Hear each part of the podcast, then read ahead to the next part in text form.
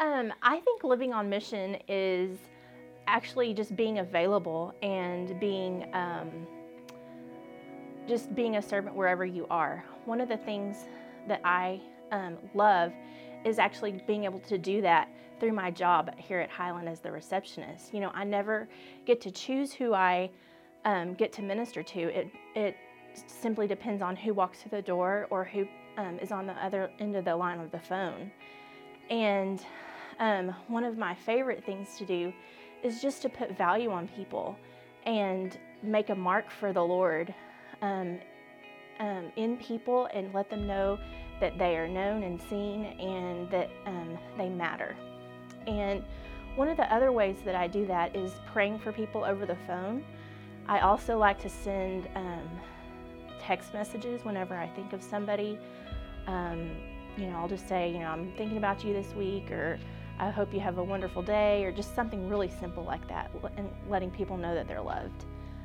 Um, another thing that um, I love to do is just to remember that um, part of my um, commission as a woman of God is to love God and love people, and we don't we don't necessarily get to choose whether they get they're in a in a good mood or in a bad mood. We get to partner with the Holy Spirit and really speak to them, and um, we get to um, let them know that whatever they're facing, um, they they are loved and seen and known. And so I just I hope that with every day, no matter what it brings, that I live on mission and, and that I live commissioned for the Lord. The reading of the word from Ephesians 6 13 through 18. Therefore, put on the full armor of God so that when the day of evil comes, you may be able to stand your ground, and after you have done everything, to stand. Stand firm then, with the belt of truth buckled around your waist, and the breastplate of righteousness in place, and with your feet fitted with the readiness that comes from the gospel of peace.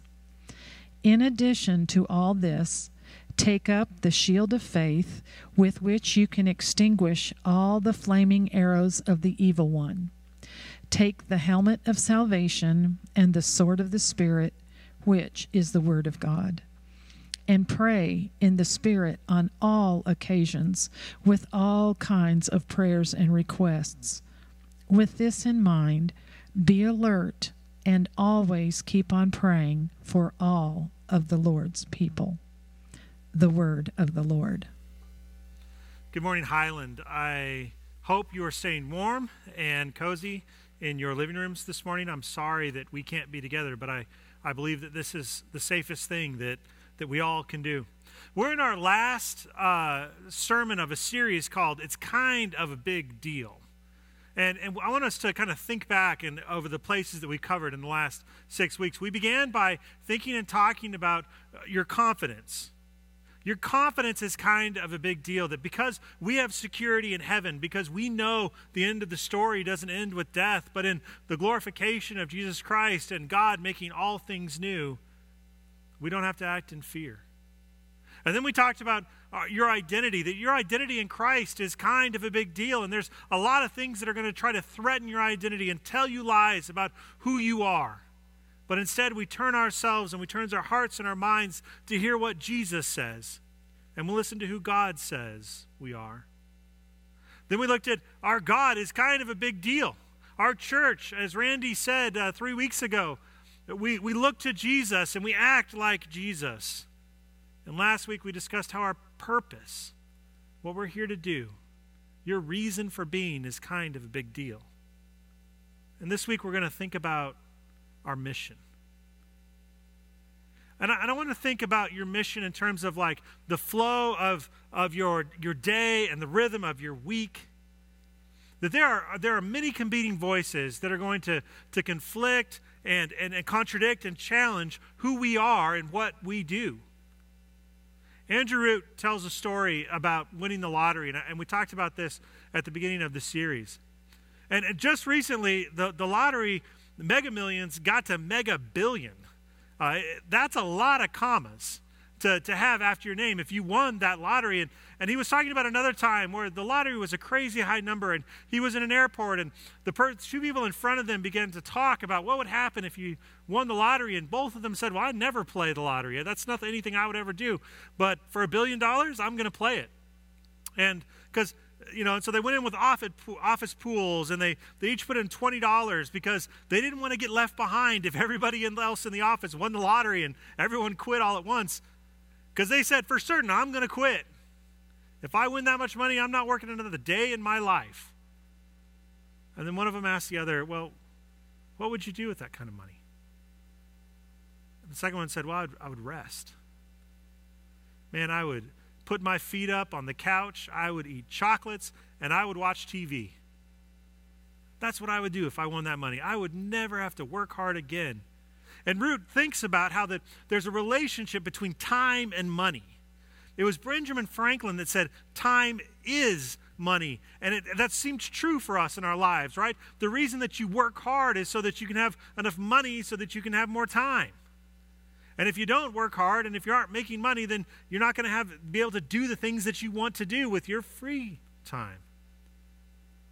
And so it seems ironic that the answer to more time to rest, to be with friends, to do what you want, can only be more money. And Andrew Root is, is thinking about this as he's listening to these two people talk. And then, you know, the, one of the women, uh, she says, You know what I would do, though? I don't know if I would spend the whole, my whole rest of my life not working. That, I think that's going to get pretty boring after a while. But you know what I would do? She said, I would make sure that there was not a cat or a dog that was homeless in the Twin Cities. And Andrew's Root's eyes just kind of lit up in that moment because she realized the truth that, that the, the cure for the question of wealth, of our time and our talent, wasn't in the number of commas in our bank account, but in our purpose, in our mission. And that woman had found her mission. And Root reflected, so should the church. Because the reality is, brothers and sisters, that we have given we've been given the billion dollar solution to answer the question, what should you do with the rest of your life? And this question is just as relevant uh, regarding the rest of your life as it is for college students and retirees. Both of us have, all of us have, only have the rest of our lives. And we don't know how long that's going to be, but it does not matter because we have the billion dollar answer. And we need to have the moral vision to understand the reason why we engage in the mission of God. And the reality is, is the only way you fail at this, the only way that you fail in mission as, as part of the body of Christ, is if you make your own self preservation your sole priority. That's the only way that we fail at this. If we confuse ourselves to think that our job, our mission in this world, is to make sure that these Highland Church doors never close under any circumstances, to, when we have to achieve anything to get there, then we are absolutely going to fail. No one else is tra- attracted to a story or a vision that's all about you. And if self preservation is our goal, then everyone else becomes an obstacle or an enemy. But if our mission, if our goal is to serve others, and we aren't doing it to make a name for ourselves, but we do it to, in the name of Jesus, then everyone becomes our ally and anyone is a friend. Another way to say that is uh, the church is the only institution, it's the only organization that exists purely for the people outside of the institution. We're the only organization in the world. And as long as we keep our mission, that that's our goal, that that's what we're here to do, that's how we're going to spend the rest of our lives, then we cannot fail in the mission of joining God and bringing about his kingdom throughout the world. And this is what Jesus means when he calls us to lose our lives for the sake of the kingdom, because that's the only way that we can save our lives. And we are saving it from the veil of sloth. We are saving it from the frenetic insecurity of self preservation or from the exhaustion of that treadmill that we run when we try to achieve righteousness on our own. The only way that we can save our lives is by losing it. And so, Paul, as he's writing to the Ephesians, he's writing, he's probably writing this book in some sort of house arrest, and he's, he's probably in Rome and he's waiting for his, his trial. And, and as he's looking out the door, he can probably see two Roman soldiers that are watching him. Everyone else in the Roman world would recognize a Roman soldier as they guarded the city gates, as they, they patrolled the streets and the market. And you knew they were a soldier, a Roman soldier, because of the way that they were dressed. And there's lots of connections that, that we could make alongside Paul as he's imagining this soldier outside of his door and, and imagining the pieces of equipment that a Christian needs to equip their mission. You could talk about the shoes, they were called uh, caliga, which had these little metal hobnails on the bottom of their soles. This is what made Roman uh, foot soldiers different than the rest of the world because it had these little nails. They were kind of like cleats, so it gave them better traction as they were moving around on rough terrain. And he calls that the gospel of peace. You could think about the breastplate of righteousness that protects your heart, or the helmet of salvation that guards your mind, the belt of truth that kind of keeps all these other pieces tied together, the shield of faith, and the sword of the Spirit. And I don't know how far you want to go to chase that kind of metaphor. Uh, I think Paul takes it to an appropriate length. And at some point, every metaphor breaks down, but for instance, a Roman sword was only about two feet long. It was a very different weapon than the Grecian spear that could be thrown or have kind of this eight foot reach. You had to get downright intimate with someone else when you wanted to use a Roman sword. And I think there's something about that's the way how the Spirit works. Like I said, I don't, I don't know how far you want to go in the analogy. But I want to make two points here. The, pers- the first point I want to make is that how painfully obvious it would be if a soldier left part of their kit at home and showed up to work.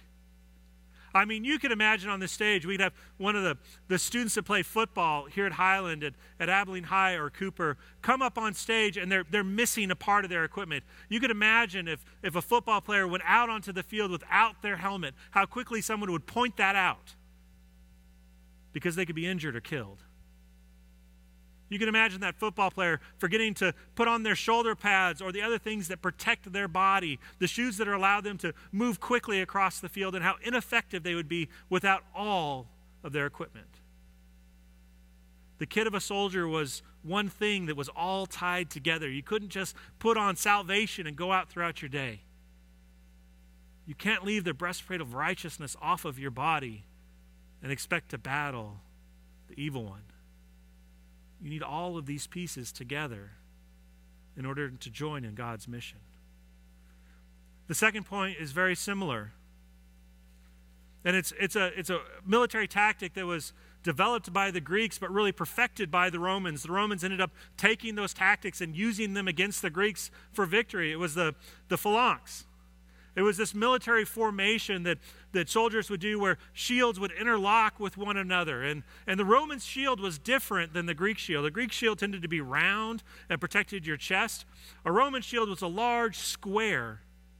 And the wall that the Roman shields would make when they were all placed together, and then two rows behind you, someone else would put a shield above your head to protect you from the arrows. Soldiers never fought alone.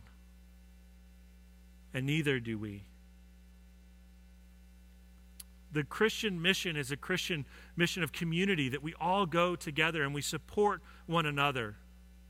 I love the way that, that Mike called faith when, it, when he intubated faith. It felt like when he couldn't breathe on his own, that others would breathe that spirit into him. And I think that touches in a similar way to what Paul is talking about here that the shields of faith which guard our hearts and our minds and our bodies from the flaming arrows of the evil one they're meant to be used together. This is part of why we're doing uh, the, the movement right now of, of urging you to connect with somebody here at Highland. We have been so disconnected for so long. We have been out this at this for almost a year. And for some of you, you haven't been in this room for almost a year or maybe even more. And I, I promise you, when you come back, you're going to feel something powerful when you walk into this room when you're finally been able to gather back with your brothers and sisters, whether that's a vaccine or you finally become comfortable for whatever the reason, when you decide to come back, it's going to feel, you're going to feel something powerful. Because we were never meant to fight alone, we were always meant to fight together. And that's part of why we're doing Connect with One, so that you can reach out and begin to, to rekindle, to, to regrow those connections with each other. I think we get confused when we talk about mission and we imagine our mission being some sort of specialized career where you're called to spend time overseas or building houses in Mexico or, or traveling to visit an orphanage. And that's, that's an important expression of what mission looks like. But not all, all of us engaged in our mission are missionaries. And, and short term mission isn't the only expression of what missions looks like in your life. Now, I think those missionaries are very important to the kingdom of God. But I would akin those missionaries to be something like a, a highly trained, efficient Green Beret. They're, they're kind of the Navy SEALs of, of kind of that military analogy that we're chasing uh, with, with Paul today. They are specialized troops with specialized training, but every soldier is engaged in the same mission to accomplish the tasks. And by the way, most missionaries, when you talk to them, when they, when they talk about when they're called to be missionaries, when they talk about when, they're, when they feel that urge inside of them that God is calling them to do something very important, most of them are between the ages of 12 and 18 when they first hear that voice. And that says something about what we're doing now in our community here. Are we training up young missionaries? Are we providing them with the vision and the opportunity and the, the means to see what God might be doing in their lives. We need to be training all of us together to be, to be good soldiers that are willing to engage in standing against the devil's schemes, but some of us are called to something more. And we as a church ought to be doing our jobs to do that. I think the problem with us understanding our mission, our mission as a church, is seen as that as those special forces are just kind of that short term mission trip, is that we're confusing the army with the reserves. Now, I have deep respect for both of those groups. The army serves uh, to, to defend the people and to, to advance the national interests. The reserves, however, are kind of part time army. There used to be a commercial that said, uh, join the reserves one weekend a month and two weekends, two weeks a year. There are no reservists in the Lord's army. Your life is your mission. It's the place where God has called you. And look at the work of the early disciples. They reasoned and they argued. They displayed the fruit of the Spirit. They were the best citizens they possibly could be. Their family members, uh, they were the best, even their slaves, they could be. And they had a peculiar gospel for the time and the place that they lived. Christians are different. It's the same thing that Jesus did. John 17 tells us all about Jesus' mission to tell the truth about God, to reveal God's glory, and to return to the Father. Jesus came to earth because our actions, we wanted to call the shots and make our own path apart from God because we wanted to live our lives for our own glory. And we wanted to substitute God's throne for our own. And so God came to earth. And because we substituted ourselves for God, God substituted himself for us. And so we join him in the mission to restore the world. And here at Highland, that looks like restoring Highland and restoring our city, loving Abilene, and keeping our eyes abroad and abreast to everything else that we can do to restore the world. And this is how you know you're in that sweet spot. when you're doing the mission that God has called you. There is joy in your work. There is joy that happens when you're in Christ. And Hebrew 12 says that it was for, for the sake of joy, for the sake of joy put before him, Jesus endured the cross. When you're in that sweet spot of what it means to serve others and love God, there is peace, there is security, there's love. The fruit of the Spirit, the evidence of the Spirit, begin to reveal themselves in your life. I said this last week, but I want to say it again. Our job isn't to defeat the evil one. Your job isn't to, to fight Satan, to, to seduce him, or to, to submit him into some sort of chokehold. Your job is to stand. Christ has already defeated the evil one. Our battle isn't against flesh and blood, but against the powers and the principality, against the systems of evil, against bad, seductive ideas that call us away from our, our original being of, of bearing the image of God.